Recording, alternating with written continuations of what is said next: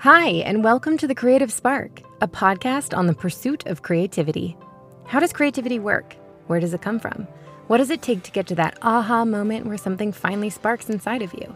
Whether you're a painter, a dog walker, a writer, a florist, or anything in between, creativity lives in all of us. But how do we get there? How do we make it work? And how do those who have made a career out of their creativity make their magic happen? I'm your host, Ansley, and you are about to find out. Welcome to the Creative Spark. Hello, hello, and welcome back to another episode of the Creative Spark. I am so glad that you're here. So, today's guest, I just adore her. She is a TV host, a comedian, and designer, and an all around amazing person. Trish Suhr. You might know her from Clean House or The Daily Draw, or maybe from one of her touring stand up comedy shows.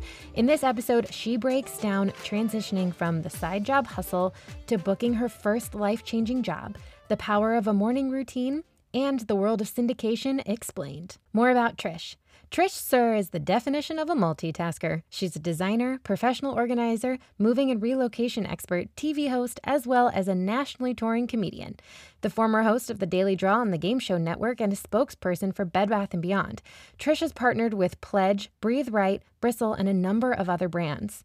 Best known as the yard sale diva, Trish appeared in over 200 episodes of the Emmy winning makeover show Clean House, where she helped families across America clean, declutter, and get organized. Trish has delivered her comedic take on living your best life on numerous television shows, including Good Morning America, Good Day LA, Hallmark's Home and Family, as well as commentary on Fox, E, CMT, and the Game Show Network. A native of Kentucky, this Emmy winner and lifestyle expert uses her Southern sensibilities to navigate life on the road. Trish puts the Southern in Southern California. Just a quick disclaimer this episode was recorded over Zoom and there are some bumps and bruises because of that. Thank you for bearing with us. Without further ado, Trish Suhr. Hi, Trish. Thanks for being here. Hi, Ansley. Oh my gosh. I miss you so much. I miss you so much. I miss you so much. So as much. Soon as, as, soon as I get to see my family, I'll see you. So. That's exactly right. Or I'm going to try to get my happy butt back to Los Angeles sooner yeah. than later. So, did you move to LA for comedy? Um, I did. I moved to LA. Um, I moved to LA to do stand up because that's my first love. Will always be my first love. And um, but since I was a little girl, I was I was walk around and declared to everyone that I was going to live in Los Angeles. I lived in Middlesboro, Kentucky, heart of coal country, base of the Appalachian Mountains, in the middle of nowhere. Like Dolly Parton was, well, and still is, uh, the like epitome of pure success because she grew up 45 minutes from me, and so oh, that's cool. Yeah, I mean, yeah, like I I was obsessed. My childhood obsession was trying to get a job at Dollywood because I wanted to work the corn dog cart because I heard she would eat corn dogs. And I thought that was going to be the way because my entire life, I'll tell my Dolly story later because I plotted my entire life to meet Dolly Parton and I would do anything to throw myself in a Dolly path. So that was part of my childhood. It was like, oh, if I just get to know her, I too will be as successful. So, I mean, that was part of my lure, lure, but I never wanted to live anywhere but LA since I was a little girl. My family was just like, you've never even been there. You might not like it. I was like, I'm going to love it. Mm-hmm.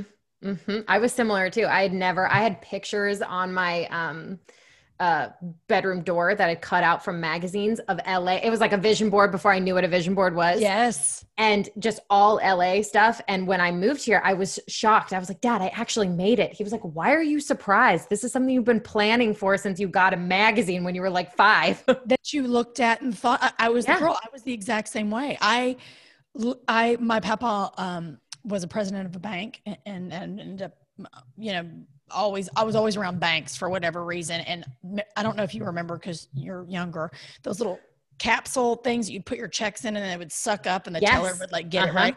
Yeah. So my papa brought my brother and I each one home when we were, I don't know, I was probably seven. My brother was five.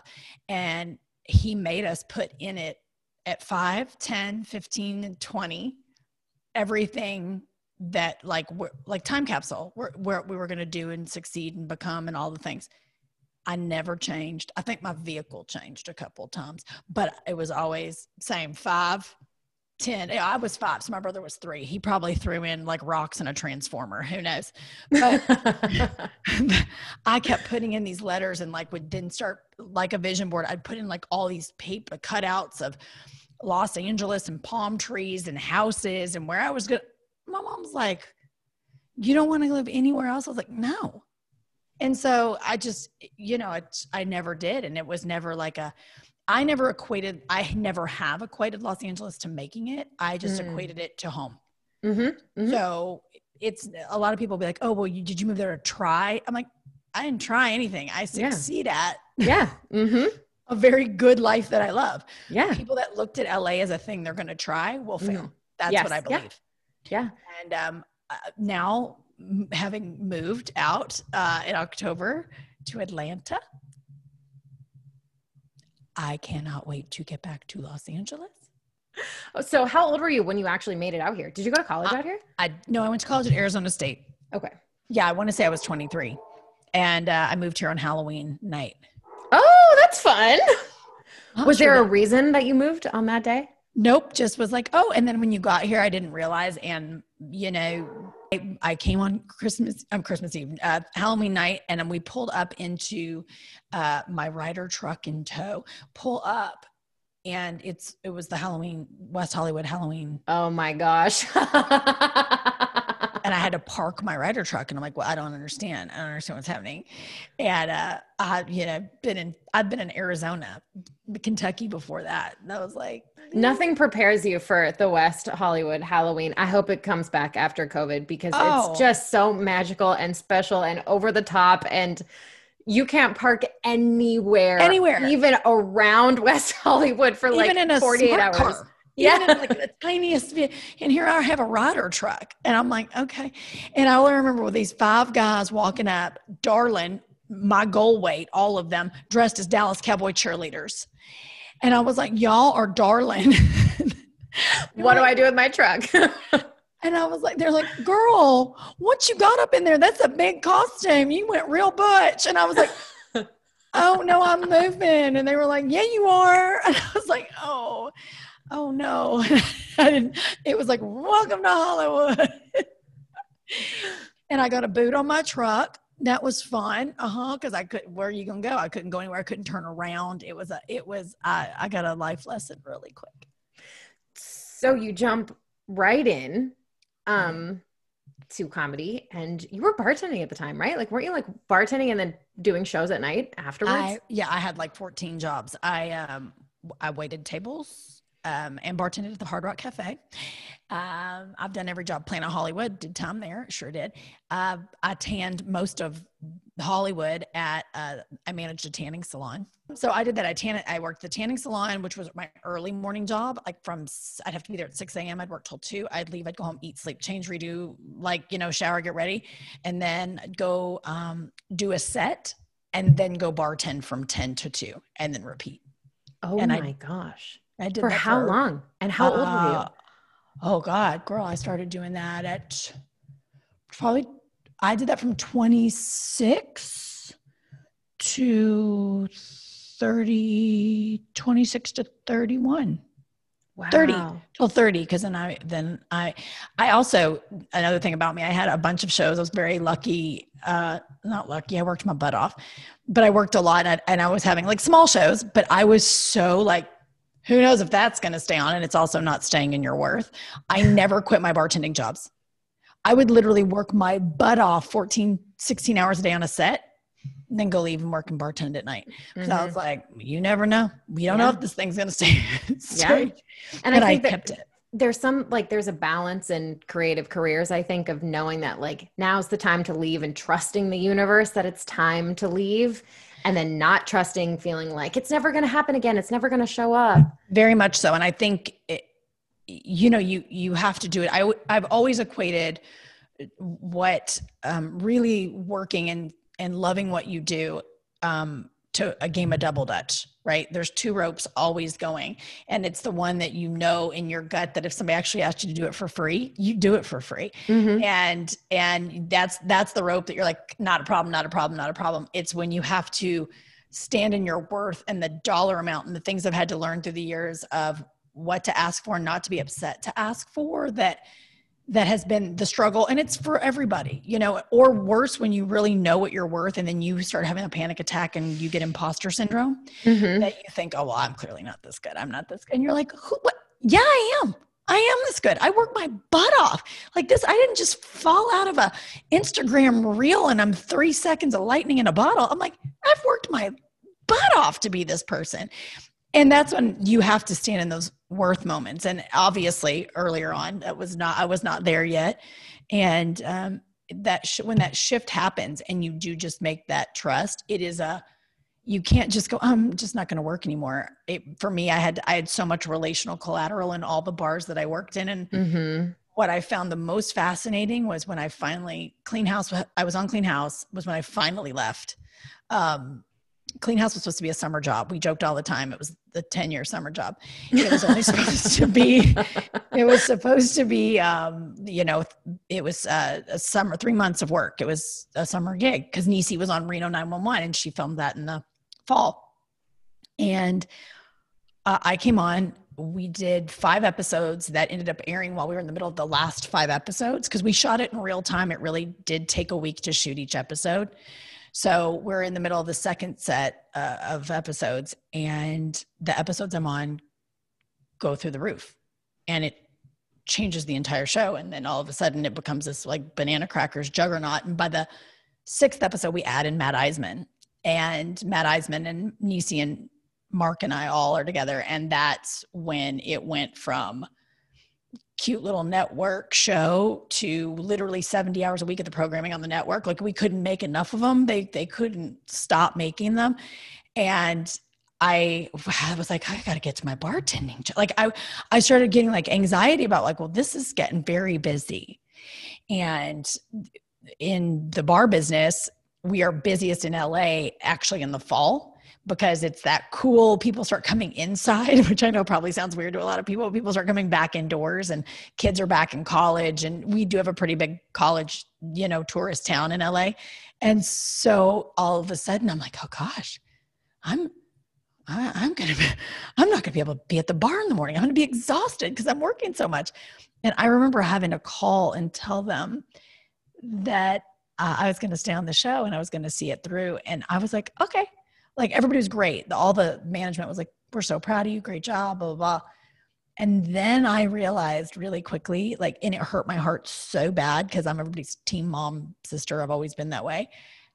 How many people just stopped talking to me? All the bar staff that weren't, they just literally were like, turn their back, screw you. Literally. Why? Because you got out? Yeah and it hurt my heart so bad because I would never do that. I, I so celebrate everybody and, yeah. and the work they do to get wherever they're at. Cause yeah, it doesn't just happen. It, no, it, it doesn't. So much, you know how hard it is. It is. It's a really hard moment because you are, are certainly not trying to uh, degrade or or lessen someone's stress. Going back to getting the job. I want to talk about you getting that show because there's an interesting story behind you getting that show and your agency and all of that, right? That's another standing in your worth moment. Yeah, I dropped by my agents um, the November before I got Clean House. And were you um, with your um, agents for comedy, for TV, for acting? So I would, oddly, and, and, and people know or don't know this. You know, when I moved out to LA to do stand up, I love stand up. And everyone's like, you have to act. You need to sit calm. You have to act.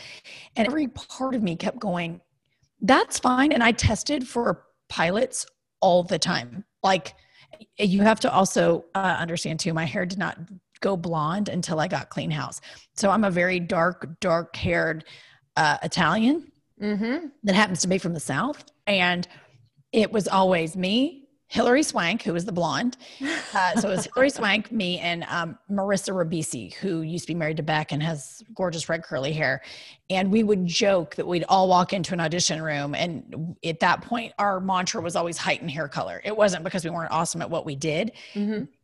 The blonde, the brunette, or the redhead. We were all kind of like, here they are.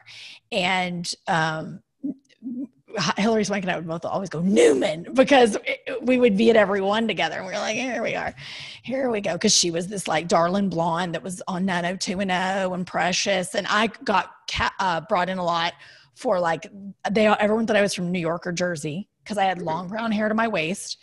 Um, I had a tanning bed problem because I managed a tanning salon. So I was, my Italian was showing. I was darkety, dark skinned, gorgeous. I, my dream has always been to be tanorexic. And I almost was probably Magda from something about Mary. Like it was not my, but I looked, I looked far more, uh, what's ambiguous like dark mm-hmm. hair dark skin as mm-hmm. opposed to what you see and blonde hair now and so um, they i had done a lot of acting and i didn't um, i didn't love it. I didn't like playing other people. And then i got to go out and start doing hosting stuff. And i was like oh this is cool. Okay. I, I get to just be me and so, oh well then i'm here for this. I just have to read a prompter and i can read a prompter in my sleep. Um, I love that. It's just much more fun. And I remember I went and I tested for American Idol because in the beginning, the first season of American Idol, there was a comic and Ryan. Ah. And uh, a comic named Brian Dunkleman is actually who ended up getting it. But uh, I got down to like the last, I was one of the, they had like a, a you know, girl co- color commentator back with the contestants in the back, but they were for a half a second going to put a female with Ryan. And um, he had the blonde dyed tipped hair. Yes, he did. Mm-hmm, mm-hmm. And I, I was a brunette at the time. So it looked quite nice together. And so um, I just, they ended up going with, with two guys, which I was like, okay, that's not for me. Right. And mm-hmm. my agents were like, I just don't understand how you didn't book American Idol. And I was like, oh, who cares? Like uh, music's not my thing. It's not like I'm bumped. You know, it was okay. Mm-hmm, I didn't get mm-hmm. like super upset. Also, you're yeah. totally not in control over who they what? book or the creative decisions that they make. Or no. Yeah, it's height, height and hair color. Again, I uh-huh. always say to people, you could get or not get a job over stuff you have no idea. You could have looked like a girl that um, said no to somebody in high school uh, that they couldn't sit with them at the lunch table and you won't get a job just because you vaguely resemble that girl. If you try to figure it out, you're going to go mad. So just let it go and do the very best you can and love what you do. That's all. So I, I was kind of bummed that I didn't get American Idol, but I was like, that's all right, whatever, it's fine. And I was hosting a show for um, uh, Tech TV at the time, which then became G4.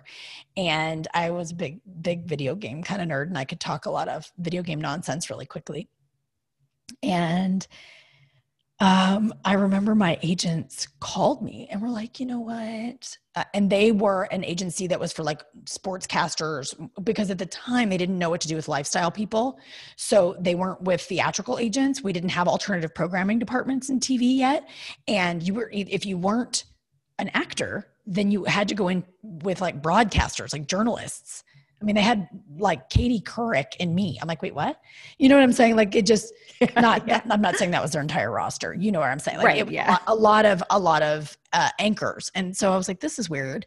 And chefs because they didn't know what to do yet. We were at the early stages of what alternative programming was. So they dropped me in November. I then decided to go to Spain with another comic to do uh, shows for an ex- expatriate club. So obviously I could speak English because my Spanish is not good enough to run around Spain and drop jokes. I wish it was. so um, I I was like, great, that's what I'm gonna do. I'm I'm so, you know, I'm here for it. I need to go like stretch it out and get my chops right and all the things. And I remember them calling and saying, Hey, um, this was like a month before. And they're like, Will you come in? One of my favorite casting directors to this day, I adore. She's one of my favorite humans. Her name's Maureen Brown. And she said, Trish, will you come in? And, you know, um, I just want to throw you on tape for this show, Clean House. And I was like, Well, what's wrong with it? Because I watched it. I loved it. I was like, Everybody's great on that show. What's what? what I suddenly became a producer. I'm like, um, what are they fixing because it's great and she goes well we're gonna um we're gonna actually I, we're gonna go a different direction for the yard sale guy at the time. And I went, I was born to do that. Like, are you kidding me? I grew up Southern. We live for a damn yard sale. I grew up like That's that. so true. We do live for we yard live. sale. only only people I know that love a yard sale like Southerners are Hawaiians because nothing leaves the island. Mm. And to this day, I'm like uh, old Hollywood when I go on vacation to Hawaii because they loved clean house and they love a yard sale. And they're like, yard sale diva, hey girl. Like when I'm in somebody's front lawn digging through looking for a plumeria print, I'm like, hi, how are yeah. My grandma's from Louisville, and we used to go every Sunday driving around Jacksonville yes. looking for the yard sales. Yes. It's a thing. It's a real, people do not understand how much it's a real thing to Southerners. So mm-hmm. I was like, y'all want me to audition for the yard sale, diva? I was like, yeah, that sounds fun. That's fine. So I came in to see Maureen, and she said, what are your three? Walk in the room, slate. And then she goes, what are your, th- what are your three rules of um, throwing a yard sale? I was like, it has to be fierce, it has to be fabulous, and you have to be frugal. You can't be overpricing stuff just because you think you bought it for a lot and it's worth that. Now you drug it to your front lawn. That's the first words out of my mouth in under 30 seconds. And then we that went ahead. Genius. Was, but it's how, you know me, that's how I yeah. talk. So um, that was a month. Month later, they call and say, hey, you've got to go in and test for the yard sale person. They hadn't come up with the title yet, yard sale person uh, for Clean House. And I said, okay, well, when is it? And they're like, it's Tuesday at whatever, like 10 a.m. And I go, okay, well, I've got to be at the airport because I have to fly to Barcelona at eight. So as long as they don't drag this day on, that's all I remember was like, gosh, drive down to Wilshire Park. Figure, you know, you dare start, they? these jackfoots. Well, and they had been very clear that it was only five episodes. I didn't know. I thought he was going on a mm. vacation and they were trying to get somebody in so he could, you know, go sip a rum drink. I didn't know. I really had no clue. So I came in and I had to walk in and audition with Niecy and Mark, who is the designer on the show. And Niecy, I did all, you know, we talked and everybody carried on, everything was great. And then Niecy goes, I want to do a scene with Trisha. And she had people that I knew that she had asked to be there. There were like three other people, two of which were comedians that were friends of mine. They were like, girl, this is this is your job. Everybody in the lobby was like, do they not know who you are? And I was like, please, it's no big. They're like, you actually go to yard. I was like, it's fine. We'll just like everyone was laughing that they were here with me because they're like, I have gone to a yard sale with you. I was like, I know. It was just hilarious. It was really funny because great. I was not Niecy's choice. It was not um which is fine. She didn't know me from a can of paint. And then we do a scene. And I will never forget this as long as I live till the day I die. And Niecy can even tell you to this day, if you called her right now and said, What was Trish wearing? When I, she can tell you all the way down to my boot what I had on. Because she looked at me in the scene that she they, she just picked a scenario, right? So it was a completely improv. She said, I'm a mama who won't let go of my baby crib. I've got all this clutter in this house, and this baby crib is sitting in the dining room. My baby is seven and I will not let go of this baby crib. You need to get this baby crib out in the yard sale. You need to get it from me, and I will not let it go. And I was like, okay. And she goes, okay. I said, yeah. So we start, and she is fully, because Niecy's an amazing actress. Dives right is, in. oh, and she's just like, I can do it. I can do it. And I was like, you can. I said, you absolutely can. And she was like, no. And she starts tearing up and Anisi can cry. There's nobody that can cry like Nash. And she starts fully tearing up. And I said, Is this the life you want for him? I said, You are such an amazing mama. You do want him to climb over all this and think that you couldn't get it together. You're better than that. You are better than that. I start tearing up. I see her freeze, freeze. And I go, Could you meet me at let me take a gorgeous, take a gorgeous picture. Let me frame this the way it should be I said, and put this in a place of honor because what you're doing right now is an honoring your baby, and it certainly is an honoring you. And she, blah, blah, blah, and she was like, okay. And I said, okay. I said, I got you. I will not let you fall. And she was like, okay, okay. And like, and then she kept crying, and I was like, okay, she's gonna be fine. And, Trish, that's Mark, amazing. That's just I was me. I just was like, I this is who I am. You can't. There's no script for this. And so we get done. I didn't know any of this, right? I walk out of the room and I'm like, I hope that was it. They brought me back in there four times. I got to get to the airport. Like that's all I'm thinking is like the schedule. And um, they hey, book me, a flight, book a job, right? Well, that's all. Yes, make a plan, honey. You, your life will change. That's what I tell everybody. Make make a plan. Your life will change. Mm-hmm. So I. I was like, thank y'all. Appreciate you. Everybody have a good day. And after the fact, of course, Niecy ended up telling me, she was like, you walked out of that room. And she goes, That little white bitch is good. Good. Good. And I was like, No, you did not say that. She goes, What was I gonna say? She goes, I didn't know. You, I you were her. I had no choice in the matter. this, it was you. Like, no matter who I wanted to push across the line, because she's like, of course I had my agenda for my friends. She's like, but it was you. And it always proved to be that way for that particular role. And, uh, you know, they called me, I was in Spain and I was like, what? like, you need to come back. And I was like, wow. I was like, is there a death in the family? Like, I legitimately had no idea. Um, and and then I the best part, of course, was that I called my agents because the, at the moment I had to negotiate travel back, blah blah blah blah blah, and I called my agents and I was like, listen, you can do the deal, but you're not getting full commission because I don't have the time right now to go bebop around and like get an agent. So I'm going to wait. They had already dropped you before. they dropped me. This is the this is the February right after. So November they dropped me. Now it's Got February. It. Got it. And I said, you can do the deal, but you're not getting 10%. You can have four. And they were like, Yes, well, girl. Well, well, and I said, You have it right now, you decide right now, because then I will just call an entertainment lawyer who gets five. I'm only doing it because you and I have done hard time because my agent that I loved was like literally crying. Cause you know, they all just go in a boardroom, put you up on a slide and are like, drop, keep, drop, keep. They don't care. This is it's the business. Yeah. And mm-hmm. so she was like really bummed, like crying when she had to call and tell me so that's why I called her. I was like, well, I'll, you know, I'll give you this commission. It's easy, but you're only getting this. And um, I said, for, you know, for this show. Now, mind you, this ended up being the next 10 years that they got that commission. Because I, I was respectful and gave it to him the entire time. And I was like, I may be the paperclip budget over at your agency, but listen, bitches. mm-hmm, mm-hmm. I'm bringing in the, mm-hmm. As I negotiated that rate. And I remember the head of the agency being like, We've never done that. And I said, Well, I don't have the time. So either say yes or say no. Yeah. Yeah. And he was like, Well, we'll do 5%. And I was like, 5% it is, because that was an entertainment lawyer. So I was like, It's fine.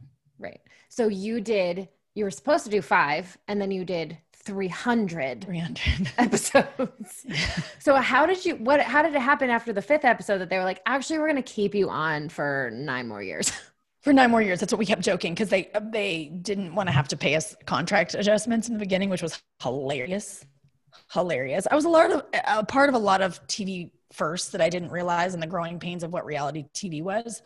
I look back now and realize how uh, important that was. But I'll speak to that in just a second. That uh, they kept calling it like season. They i think we were on season five when i started the show. It had been on for five seasons before i started and we did it all the way to like 32 i think. I think that's right. But but season five was five a b c and d so technically i probably did 45 seasons. They didn't want to change the pay rates. Kept going we're on season 5a so it was five 5a 5b five, like i think we ended up doing like 50 episodes in season five off of a b c it was insane. so ridiculous. insane. It's ridiculous. Like I look back now and I'm like, how am I a functioning person in society? I worked, I, I we worked 300 and like I'll say honest to God, we worked 300 and I'd say 55 days a year. We but you were prepared stopped. for it because you were working at the tanning salon, you were bartending, you were doing the stand up, you were able to, you had the stamina to be able I to do that. Definitely did. And I definitely cared. Um, that so many people were working. When I started the show, there were like 25 people and by the time we ended the show there was 100. So when you realize what it took and the amount of people that got to work and be a part of something and I we were all close. There was not like oh who's that? I could tell you every single person we're still uh, like everybody still roots for each other and cheers each other on all the way down if somebody was a PA now and now they're you know, over running uh, something at, at, at ABC. I'm like, good for, good for you because that's what this the, the entertainment business is. I say, don't ever burn a bridge because you have no idea where that person's going to be, what they're going to become. It's a big city, but it's a small town. Big city, small town. And mm-hmm. people always go, oh my God, LA is so big. I was like, it's a tic tac. It is literally a tiny, tiny tic tac. Mm-hmm. And the people that do work and really do make change happen um, and love what they do some people get a little burnout but for the most part love what they mm-hmm. do it's a very small group of people yep and you want to make sure that you're rooting for all the good ones and doing your best to avoid the bad ones yeah. because they're out there um, so yeah it just it was it was a great experience i also learned like i was saying in the middle of that when i started at clean house E actually owned the network I was on. I was on the Style Network. E owned it. And this big SAG and AFTRA merged. It was a big to do. and in that, E tried to say, we're not going to pay them residuals because they're like a news show. They're just like, they're just like a, um, a because I did I did all of them, all their countdowns, like the top 10 this, the 20 this, the then and now's, like all as you go back and look in the archives, all the comics that would sit, we make ridiculous commentary on clip shows. That's what we did. And Matt Iseman and I were the only talent that did both. We we uniquely did all these commentary shows and then we did clean house. And the union uh, there was some talent that went to sue the union and said, Hey, we should be getting residuals. It was the talent that was formerly on the show. We should be getting residuals because they were airing a crap out of it. And I thought, well, yeah, they should. For sure they should. Like I think that too. And they were like, well, it's not, it's like news programming. We don't do we don't do that. And unfortunately, because at the time E was a news network, that's how it got sanctioned with the FCC. SAG said, nope, no, nah, you don't get to do that. So we had to go and like be a part of this big kind of groundbreaking moment of next to extreme home makeover if i'm not mistaken and this might uh, might someone else might have done it but we were the only uh, makeover show to ever receive residuals because wow we they simply asked us uh, and i think matt was probably uh, the nail in the coffin but we they were like do you think well when they asked me in a deposition they said do you do you consider doing a commentary show in clean house the same amount of work. And I literally, from the bottom of my stomach, died laughing like a deep guttural belly laugh that was like I couldn't stop. And the um, mediator was like, Is that your answer? And I said, The laugh? yeah. And I go, I go, It's part of it. So if you need to record that, I said, Make sure you say deep belly laugh on the record of it. And like they were like, because I was being videoed. And uh, I said, I work six days a week on a show I'm very proud of. I was like, I have one day a week off, and that's prep for the next episode. I said, work between 14 and 16 hours a week. Love what I do. And I said, in my downtime, maybe on one day off, in case it's a Monday half day, I said, then I'll go in and record one of those commentary shows in an hour. That means an hour tops. So, no, no, they're not, in fact, anywhere near the same. I said, I have to hug people that have lost a loved one and deal with clutter and craziness and my other job. In the other one, I get to laugh about the fact that one owner rider had an unfortunate mugshot. So, no, they are in fact very. and they were like, thank you. And I was just like, I, I, don't know how you could compare the two. Right, right. Um, and I don't think anyone's work in TV is more important than anyone else's, but it, you couldn't say that was the same kind of show. That's all mm-hmm. they were trying to get at. So all of a sudden, out of nowhere, at like year three, we start getting the residuals for back years. And um, I'm so grateful. I say all the time, you know, that, that, that, was it, and it was important because it also changed people's pay structures and things I didn't know about because people don't know that about our business. Like mm-hmm. people don't know that the Carol Burnett's and the Tim Conways and all those people of the world for the Carol Burnett show, they didn't get residuals. That's crazy. It's That's it's crazy. crazy. It's still on now. It's yeah. still on now, yeah. and you go what? And I think about now, um, you know, that we all negotiated our streaming rates for mm-hmm. reruns. Mm-hmm back before streaming was a thing. We negotiated yep. it in 2000, I want to say in 2009. I had a show sell to Amazon in 2014 and it was just I was like, "Oh, I made it. I had the show sell." And then I looked at it and was like, "I get to stay working at the wedding venue." Yeah. like, Oh no, it was 2016. But, but yeah. you it it was there's moments like I get checks right now and I'll go, "Well, at least somebody's watching it somewhere in mm-hmm. Cambodia. Mm-hmm. Yeah. Um, you know, yes. like fantastic news. But it'll say that like, you know, 55 episodes have aired and the check is for like 78 cents. So you come off of Clean House in what year? I came off Clean House in 2012. Okay. And d- did you dive right into another show? Is that when you started touring with comedy? Where where were we? Uh, 2012, I uh, was in a whole deal with Fox. So I Fox syndication, which is a whole nother beast, people. Daytime television and syndication is if you say to anyone that works in TV, oh, I work in syndication, you will see everyone go, oh, because it's like this weird mysterious land that is completely different than uh, traditional mainstream television, but yet you consume it all the time. Uh, Can you break it down for us? Yeah, it's no, no, because you probably won't understand. It's here, here's here's the. I'll try to give a, a short version. Layman's so, terms. Yeah. Okay. So traditional TV is done. Traditional TV is done off of bankable ad dollars in the slots that they're in. So you know what those ad sales look like. With syndication, you sell to individual station groups and markets off of what you think the ad buy will be for that time of day. So it gets done a year in advance. It is crazy. It is a whole different rodeo. It's changing daily because of streamers and the way people own station groups across the country. And but that's like why Ellen plays at 3 p.m. here and at 9 a.m. in Atlanta. Exactly. Or it, Ellen might be on NBC in, in Los Angeles, but she's on CBS in Atlanta, right? Like, I don't know if yeah, that's yeah. the case. I don't know either, but yes. yes, it. I'm just making, making that up, but yeah. it's very, it's very, um, it's a whole different universe. And so what they have to do in syndication and syndication shows have a 96% failure rate. So when you get in this weird animal that is syndication they um, back in the day they don't do it anymore. Like that's why the ricki lakes of the world can afford to no longer be on television because back in the day in the syndication block she made millions and millions and millions of dollars because they have to buy into you the year before. You're almost guaranteed your year um, whether the show produces or not Wow. So like Kelly Clarkson's show just eclipsed Ellen's show in the ratings. I don't yep. know if you guys I just aware. I just read that right before okay, we got on.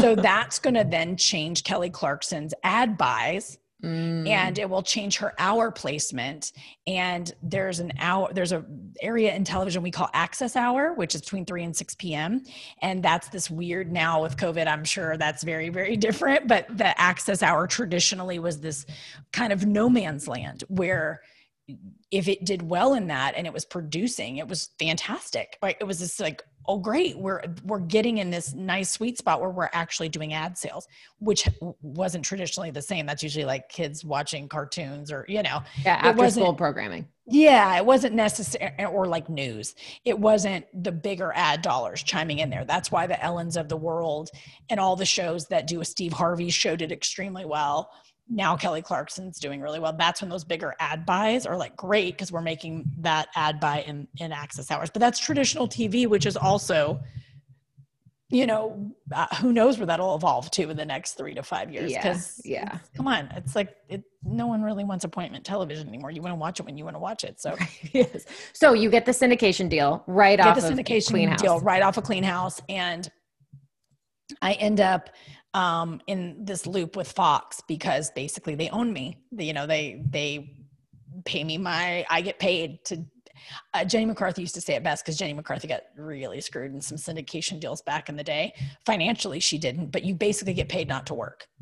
And it's a very hard mm-hmm. thing as a performer or someone yeah. who just loves to produce to be like, can I, but can I, can I come help? Can I, can I come over and help with lighting? like you're like, yeah, so I I had pitched because I was um, cast to be the, the Women's Day, the magazine they were turning into a talk show, and I was on that cast. And in the process of us shooting the pilot, the magazine sold Hearst Publications sold it, or make sure I'm saying this right. I don't remember. Whoever owned it sold it to Hearst, Hearst Publication, and Hearst didn't want any part of TV. They couldn't understand it. Crazy. It's insane. We're a magazine. We're the first magazine. It's insane. But whoever had it before, and it was great. We were like, wait, what? What? And it was like amazing cast. All we all got along. It was so fun. Like it was just fun. And what? So then the next thing I was like, okay, well, I'm on this deal. I don't want to sit in the house. So I went to, to Fox and I said, let me go do all your segments everywhere, all across the country. Good day, LA, good day, New York, good day, Boston, good day, Atlanta. I was like, throw me out there. Let's go do this. And I started doing extremely well. And they were like, oh, this is great. Do you want to do news? And I was like, no, that sounds awful oh my god! Uh, so then I would sit in for Jillian or Dorothy, uh, and in Los Angeles on our Good Day LA, which was very popular and ended up becoming a third hour nationally syndicated uh, called Good Day Live. And um, Jillian and Dorothy and Steve Edwards were the three hosts. Jillian Reynolds and Dorothy Lucey.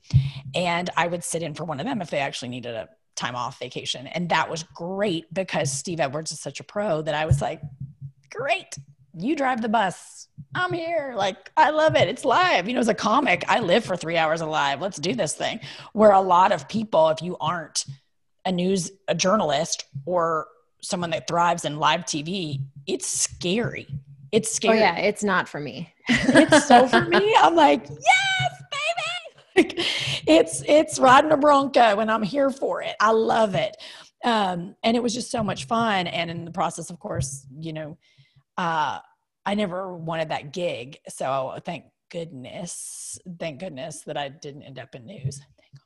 And then I ended up doing um, uh, God, the, how many shows after that? I'm, I'm sitting here counting them all. Then I went into the syndication loop for a while and was guesting on everything from Tyra Banks' Fab Life to. Um, uh, I have your Wikipedia page here pulled up if you Yeah, want me to. tell me. I it. can't remember my career. okay, so you were a regular contributor on Extra, Good Day LA, Good Day New York, as well as a variety of magazines, and you hosted the National Lampoon Gamers, oh, WE's Take My Kids Please, CMT's Oh, Family. Secrets, Lifetime Great American Lifetime's Great American Cook Off. You're known for your quick wit and razor sharp perspectives. You frequently offered appreciate that. popular commentary on specials such as Good Morning LA on ABC, uh, other sh- other networks including Bravo, E, CMT, and VH1. yeah. yeah, I did that. Thank you, Wikipedia.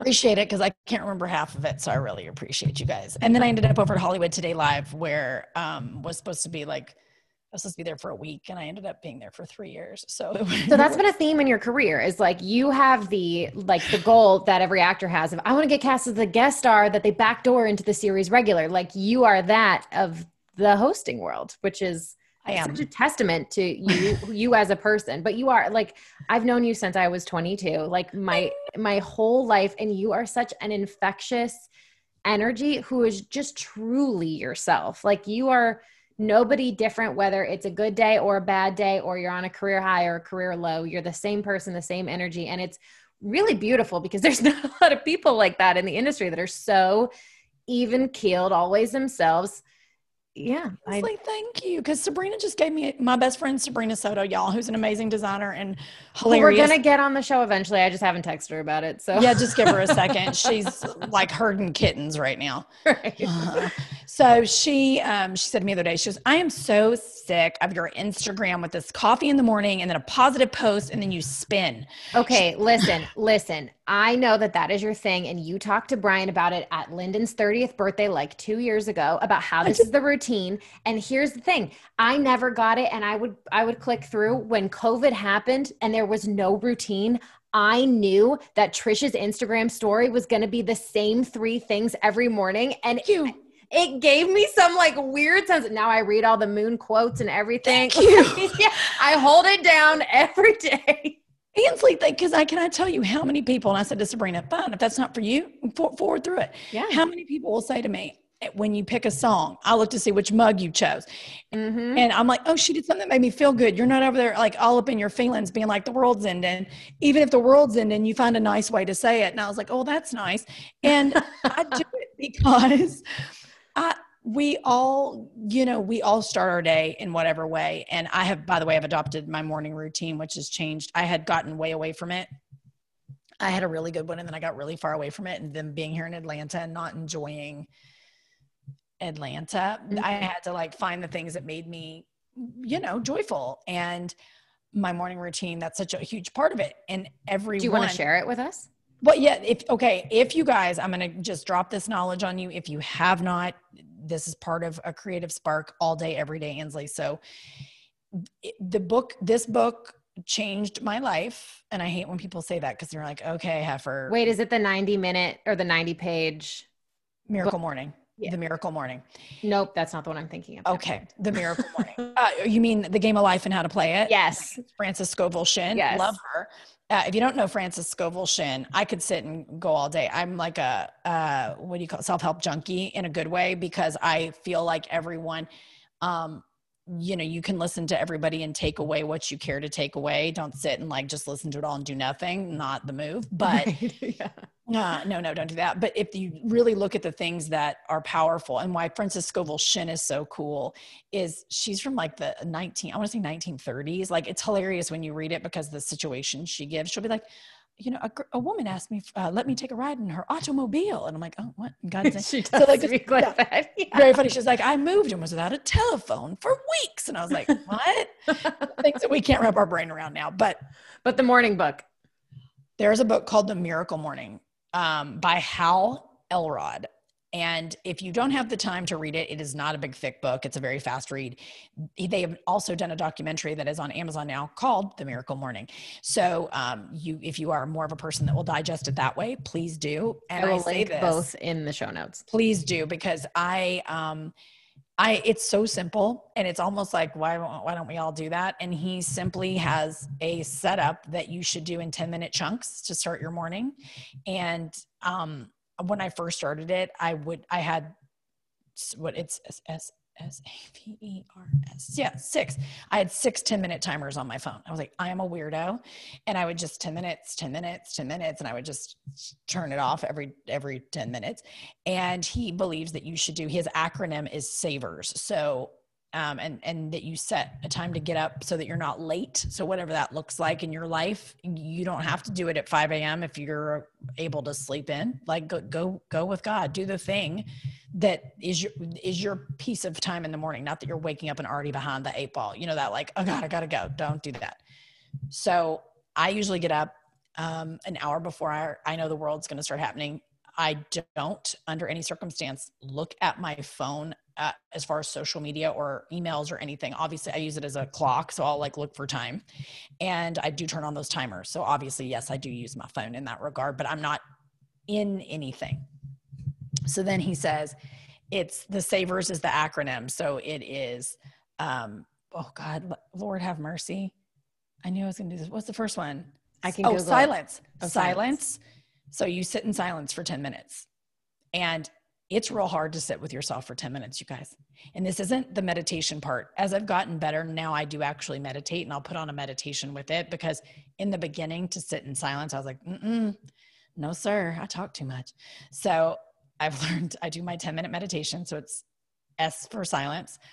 A is um, A is affirmations, and you have to sit and write to yourself affirmations, which get tough sometimes. There's an amazing app called Idillionaire, uh, free. It's a free app, and uh, I swear by Idillionaire. And you can go in and hit her affirmations page, and whatever version of an affirmation you need, they're all right there, and they're great. But just sit and look and do and read and find the things that speak to you. Uh, v, what is V? Vision. Oh, I'm sorry. Like visualize. Hello. Oh, yes. Silence, affirmations, visualizations, exercise, reading, scribing. And Yeah. Okay. Okay. So we're on so we're on V. So V is visualization. If you have that vision board, if you make a vision board, if you're a person that has like a, a, a canvas that you created, a collage in your phone, whatever it is, that you really sit and feel and visualize.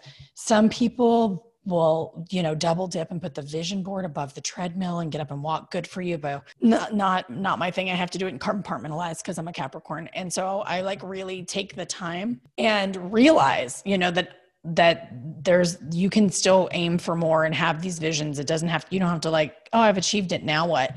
You know you could get to get to actually dream that great dream. So then you visualize then e is exercise I tend to do yoga because it's so early and it's before I've had coffee, which has been a booger.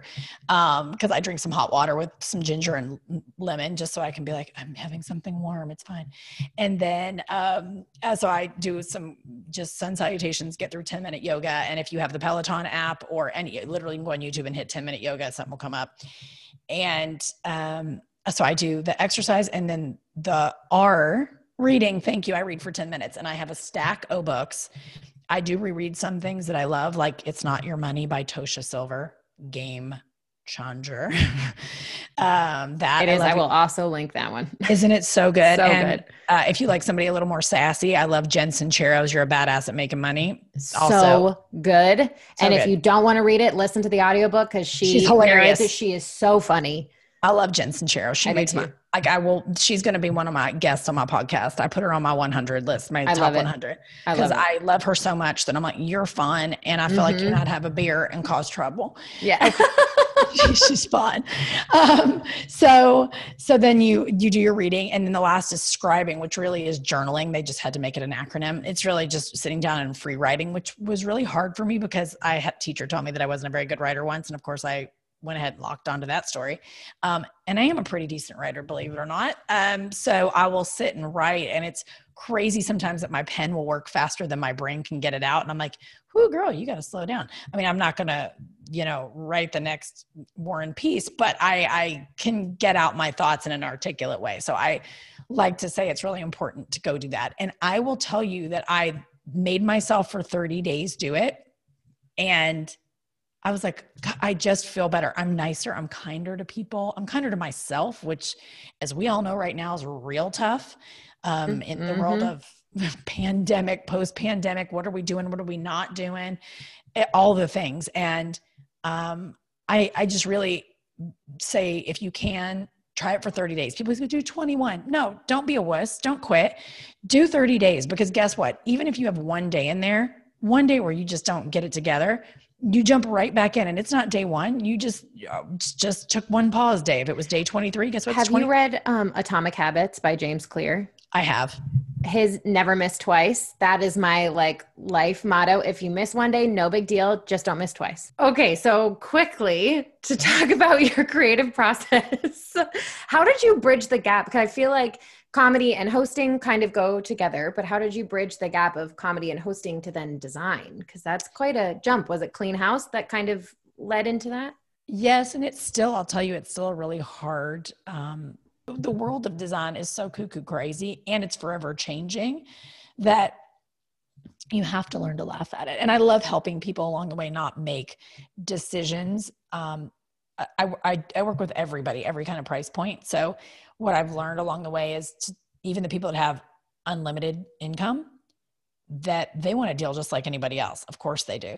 So I tend to have really great conversations with them about why do you really think you need that? Because you're you don't. You actually don't. I've talked clients out of stuff and I'm like, you don't need that. You don't need that. You don't. And they'll look at you and be like, you're right. And I'm like, yeah, I know. I want you to to use your money wisely. I'd rather you go buy another home than spend $14,000 on ceiling wallpaper in a theater that you'll never see the ceiling because it's dark. Because it's dark. but for anybody listening who wants to, you know, dabble in either changing a career or blending two loves or whatever, how did you bridge the gap? Okay, so with design, I um, already was doing organization, and I had a lot of private clients in in org, and um, I realized so there's two types of designers, right? There's what we, there uh, we call them interior designers, but people get confused when you hear a, a design, interior designer and then functional designer. I am I am technically functional design.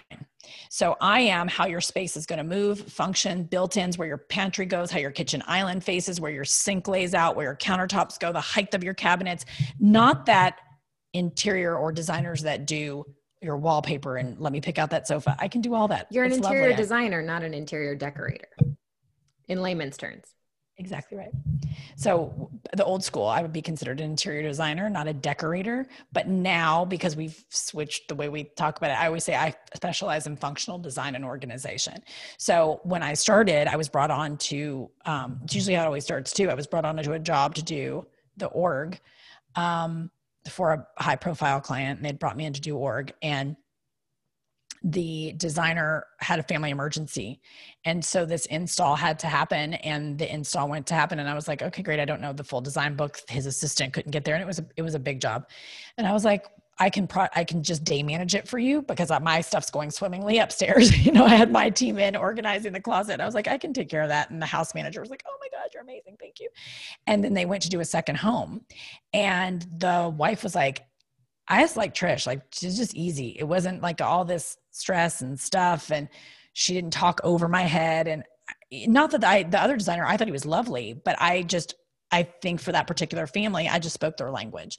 And I'm always really good at letting people ask questions and not feel ignorant because a lot of people like to work in this place of like, I know better than you. Or they'll say something crazy to make it sound like they're just not like cluing well, someone in. Trying to prove their value. Yeah.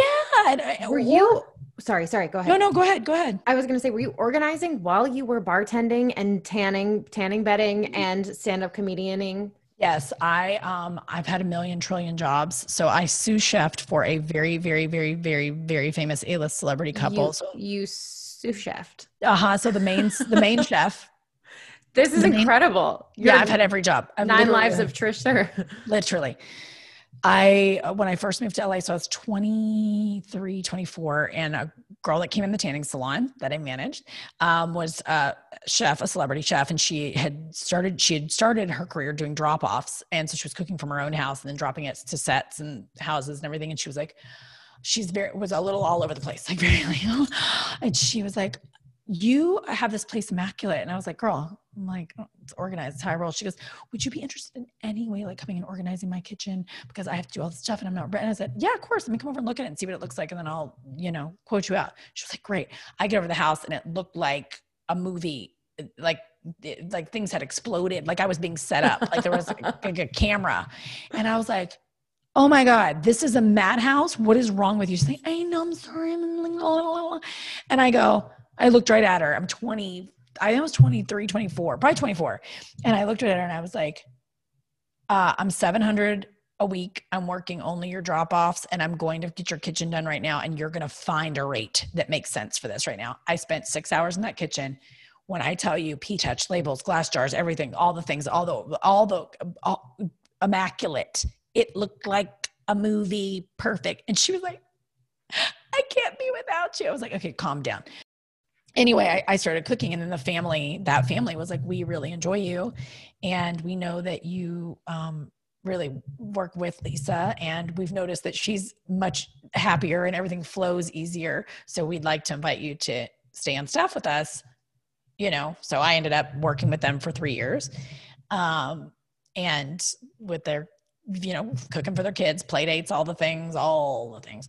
So that was crazy. It was crazy like and it was great. Your life is such a testament to if you are just authentically yourself and you are showing up in the world with what you have to offer, the universe, the world, the people around you will respond accordingly to what you are and what you're bringing to the table. And if you're trying to be something that you're not and you're being inauthentic or you're forcing something, it's not going to work. Um, okay, rapid fire questions and then we're oh, done. Okay. Don't think, just answer. Perfect. One thing that would surprise people about you. Um, that I played collegiate tennis. Ooh. Your favorite snack right now? grape leaves.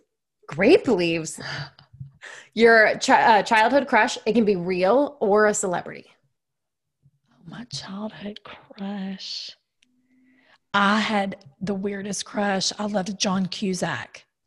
That's not weird at all. Like awkward John Cusack. I used to think he was amazing. Um, one person you're inspired by right now. Oh wow. Um wow, that's a that's a great question. You know who I the first person that came to my head was Amanda Gorman Gorman. Um, I'm obsessed with her mm-hmm. right now. I think she's just such a little force. I think she it's it's really powerful to watch someone before your eyes come into their own that you have no relationship to and you're rooting for. So I would yes. I think I think she's amazing. That was a beautiful answer. Um, one thing in your life right now that's sparking creativity. Oh, that's so good. I would say my meditations in the morning because I come out of them and I'm like, what's the first thing you're thinking of? So, and that's usually what's getting me creative because you get a little stagnant when you you know you do the same things all the time and you're like am i moving the needle so yeah i would definitely say that meditation well, Trish, thank you so much for that being here. Wait, Where, what's your favorite snack? I need to know this. Oh, my favorite snack right, right now, now. Sorry. Um, anything with buffalo sauce. Where can everybody find you? I am at Trish Suhr on all things. Um, so T R I S H S U H R. And I am uh, redoing my website right now so that I'm creating more content that people want to actually see. I started realizing it was a little too glossy, y'all. I'm not a glossy girl. So uh, be excited for that new stuff. So Trish at Trish Suhr and TrishSuhr.com. Well, thank you again, Trish, so much. I really love this conversation with you. I love you. I'm so excited for you. Will you be on my podcast when I do mine? Oh my gosh, I am honored. I would love to be. I adore Trisha's energy and honesty. She does such a good job of taking things in stride and letting your energy speak for itself. She brings so much light to everything she does, and this conversation filled my soul so much, and I hope it inspired you to say yes to yourself and your creativity. If you enjoyed the show, please rate and subscribe. It really helps a lot. Our theme music is called Come Along by Jay Someday, and his information is in the show notes. Until next time, have a creative week.